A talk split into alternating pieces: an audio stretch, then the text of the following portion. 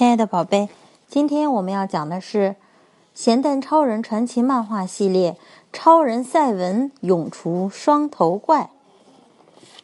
人物简介：朱星团。朱星团是一个由赛文所变的完全的宇宙人。赛文来到地球后，看到一个青年的英雄事迹，深受感动，于是变成了他的模样，并取名为朱星团。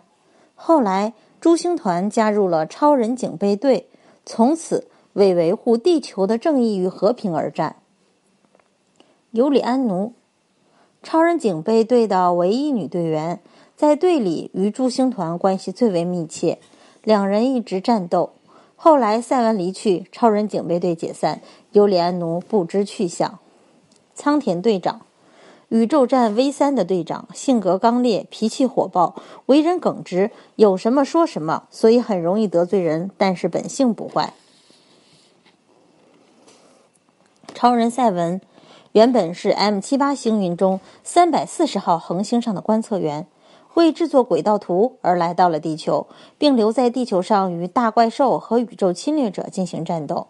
赛文动作灵活，并擅长智能战术，因此他的对手都是些恐怖的宇宙怪兽、高智能的宇宙人以及战斗型宇宙机器人。他的必杀技有艾米利姆光线、艾米利姆还原光线、艾米利姆觉醒光线、艾米利姆医疗光线、极速射线、奥特射线、冰斧、赛文飞踢、赛文连环拳、赛文冲击拳等。双头怪兽庞敦被哥斯星人用箱型的运输船运来侵略地球，两面的嘴中都能喷火。庞敦其实不厉害，只是赛文的能量耗尽，各种招数无法使出，才使其在和赛文的交战中占尽优势。第一次交战时，被赛文的头标切掉了左臂和右腿，不过被哥斯星人装上机械手脚后卷土重来。再次交战时，曾经接住了 Seven 的头标，不过 Seven 使用意念使头标反转，导致其头被切下而死。故事简介：由于赛文一直和侵略者进行激烈的战斗，身体遭受很大的伤害，再在地球上停留将是十分危险的。但他还是以诸星团的身份执行着各种任务，终于体力不支。这天，轮到队员朱星团到宇宙空间巡逻，但是他精神状态却很不好，脸色苍白，眼圈发青。一进电梯，整个人就无力的靠在墙上。索加看见朱星团神色有些恍惚，一脸倦容，就提出由他代替去巡逻，但朱星团婉然谢绝了。朱星团驾驶飞鹰二号进入宇宙，只觉得视线模糊，眼前的一切都在旋转。心跳三百六，血压四百，体温接近三十九度，究竟是怎么了？病了吗？朱星团心中默念道。突然，朱星团听到通讯器里宇宙站 V 三的仓田队长发来警报。七零八方向发现不明飞行物，正以一点三马赫速度飞行，前进方向是地球。向他呼叫没有回应，令你立即追击，将他攻下。朱星团立刻转向去追赶飞行物，由于头晕目眩，几次发射光线都没击中。仓田生气的呵斥道：“是谁在驾驶？你还是超人警备队的队员吗？难道你连炮弹发射的方法也不记得了吗？”可是，朱星团非但无法击中飞船，自己驾驶的飞鹰二号反而被飞船击中起火。仓田再也忍耐不住，亲自出马：“快回去睡觉吧，优秀队员！”仓田果然击落了飞船，得意的放声大笑。可是，飞鹰二号迫降到地面时，朱星团已经不省人事了。等到醒来时，朱星团才发现自己已经躺在了医疗中心。安奴宽慰他说。飞鹰二号爆炸了，幸亏苍田及时通知我们你降落的位置，否则就都完了。朱星团又感到了眩晕，他勉强支撑着自己。离开作战室时，安奴建议他去做个全身的精密检查，包括心电图、X 片等。朱星团粗暴地拒绝了。晚上，朱星团合衣倒在床上，在梦中，赛文出现了。朱星团，你太累了，过去的战斗几乎耗尽了你的能量，继续在地球上停留将是十分危险的。是回 M 七八星云的时候了。朱星团摇头道：“现在不行，地球好像要发生可怕的事情，我不能就这样不管。我只有一个忠告。”你不能再战斗，再消耗能量了，否则就回不到 M 七八星云了。千万不能再变身，懂了吗？朱星团猛然醒来，发现胸前的超人眼镜不见了，他大吃一惊，抬头看时，却见眼镜被戴在猫头鹰中的眼睛上，他这才松了一口气。为了验证自己是否还能战斗，朱星团用尽各种办法：射击、投篮、单杠。但是身体始终不听使唤，一点力气也使不出来。这天又轮到朱星团值班，疲惫的身体使他陷入半昏迷状态。V 三传来警报说有宇宙飞船侵入，要求超人警备队做好攻击准备。处于半昏迷状态的他无法应答。当朱星团从昏迷中惊醒时，飞船已经进入大气层，他急忙按下警报。超人警备队紧急出动，飞鹰一号和飞鹰三号同时向飞船发动攻击。可是飞船没有做任何回击，只是降落在地面上。这时，飞船舱门打开了，从飞船里走出一头巨大的双头怪兽，它就是庞敦。庞敦嘴里喷出熊熊烈焰，把铜山、古桥和索加困住，无法脱身。朱星团指示安奴上飞鹰三号去营救，自己取出超人眼镜准备变身，但是 Seven 出现在他面前来阻止他。朱星团懊丧地把眼镜扔在地上。铜山等人越来越危险，朱星团一咬牙变身为赛文。怪兽庞敦举着巨石正要砸向铜山等人，被赛文推开，但是巨石却砸在了赛文的腰上。赛文忍痛想去救铜山等人，却被庞敦缠住。安奴往飞鹰三号上撒下灭火剂，铜山他们得救了。安奴的及时支援使赛文有了喘息之机，他拼尽全力用头镖砍断了庞敦的一手一足，庞敦倒下了，再也支持不住的赛文变回朱星团的样子，倒在地上，头上血流不止。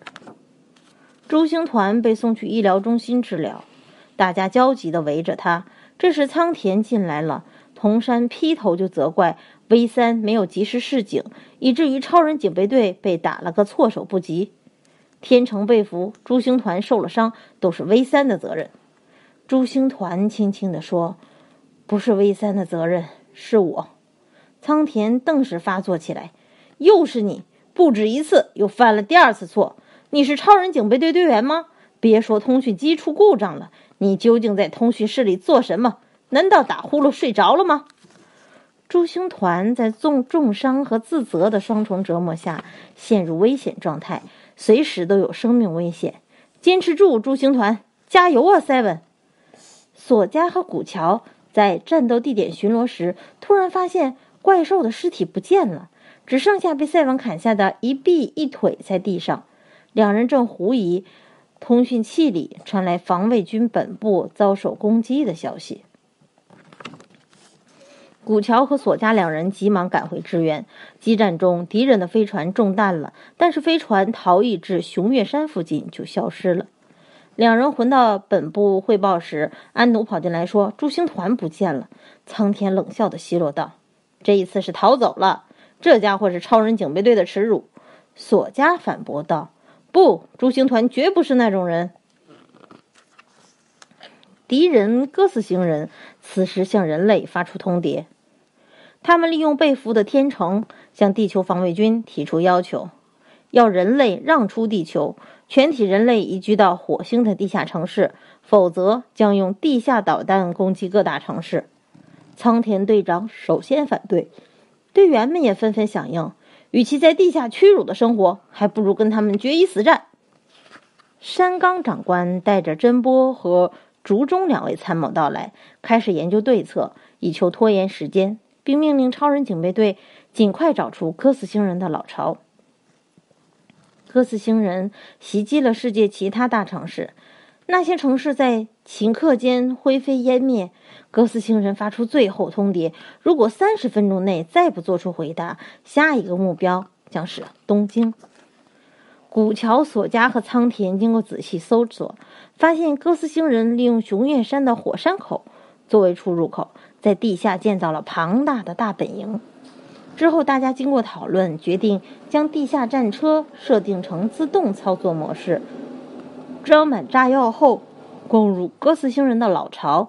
并将它引爆，可是天成怎么办？索加要求独自去救天成，苍天阻止了他。为了地球，为了人类，只能牺牲天成队员了。通过通讯器了解到一切的朱星团再也按耐不住，这种情况下他必须去战斗。朱星团跑出房间，举起超人眼镜，又看见赛文站在面前阻止他：“住手！朱星团这次真的会死的。”这时，身后一道车灯射来，朱星团忙收起眼镜，原来是安奴。为什么要逃跑？朱星团，回答我！安奴，我不是人类，是从 M 七八星云来的超人赛文。你很吃惊吧？嗯，人类也好，宇宙人也好，朱星团就是朱星团，是不会改变的。即使你是赛文。谢谢你，安奴。如我所说。我不得不回到 M 七八星云。当东边天空中起明星发光的时候，有一束光将飞向宇宙，那就是我。再见了，安奴。说完，朱星团立即变身。在防卫军本部，铜山队长发出命令：地下战车出动。飞驰的地下战车载着炸弹冲向了敌人的老巢，天成队员危在旦夕。赛文不顾生死飞进敌人的老巢，救出了天成。地下战车也几乎同时赶到，引爆了整个敌军老巢。赛文放下了天成，天成被赶到的队员们救走。此刻，装上了金属腿臂的怪兽庞敦突然破土而出，赛文只得以疲惫之躯再度迎战。安奴向大家讲述了朱星团的真实身份，大家都震惊不已。看到朱星团拼死作战，铜山着急地说：“他的身体状况那么不好，为什么不早说？”苍田也惭愧地说：“是我错怪他了。”战斗中，赛文尽力发出的头镖反被庞敦接住，庞敦手持头镖逼近赛文。紧要关头，苍田队长向庞敦发起猛烈攻击。混战中，庞敦扔出了头镖，但被赛文用意念将头镖打了回去，正好切断了庞敦的头颅。黎明渐渐来临，赛文踉踉跄跄地站起身，化为一道金色的光，飞向了宇宙，最后变成一颗明亮的星星。队员们站在空地上，望着遥远的天边，神情黯然。天成说。朱星团的灵魂回家了。如果他死了，那都是我们造成的。索加也说，他拖着受伤的身体，直到最后还在为人类战斗。杀死朱星团的是我们。古桥打断他们：“说什么呀？朱星团能死吗？朱星团活在遥远的宇宙那边，守护着我们的地球。他一定会神采奕奕的回来的。”渐明的天空下。队员们似乎看到朱星团正微笑着向他们跑来。好了，今天的这个故事就讲到这里了。再见了，明天讲杰高曼对付百特星人。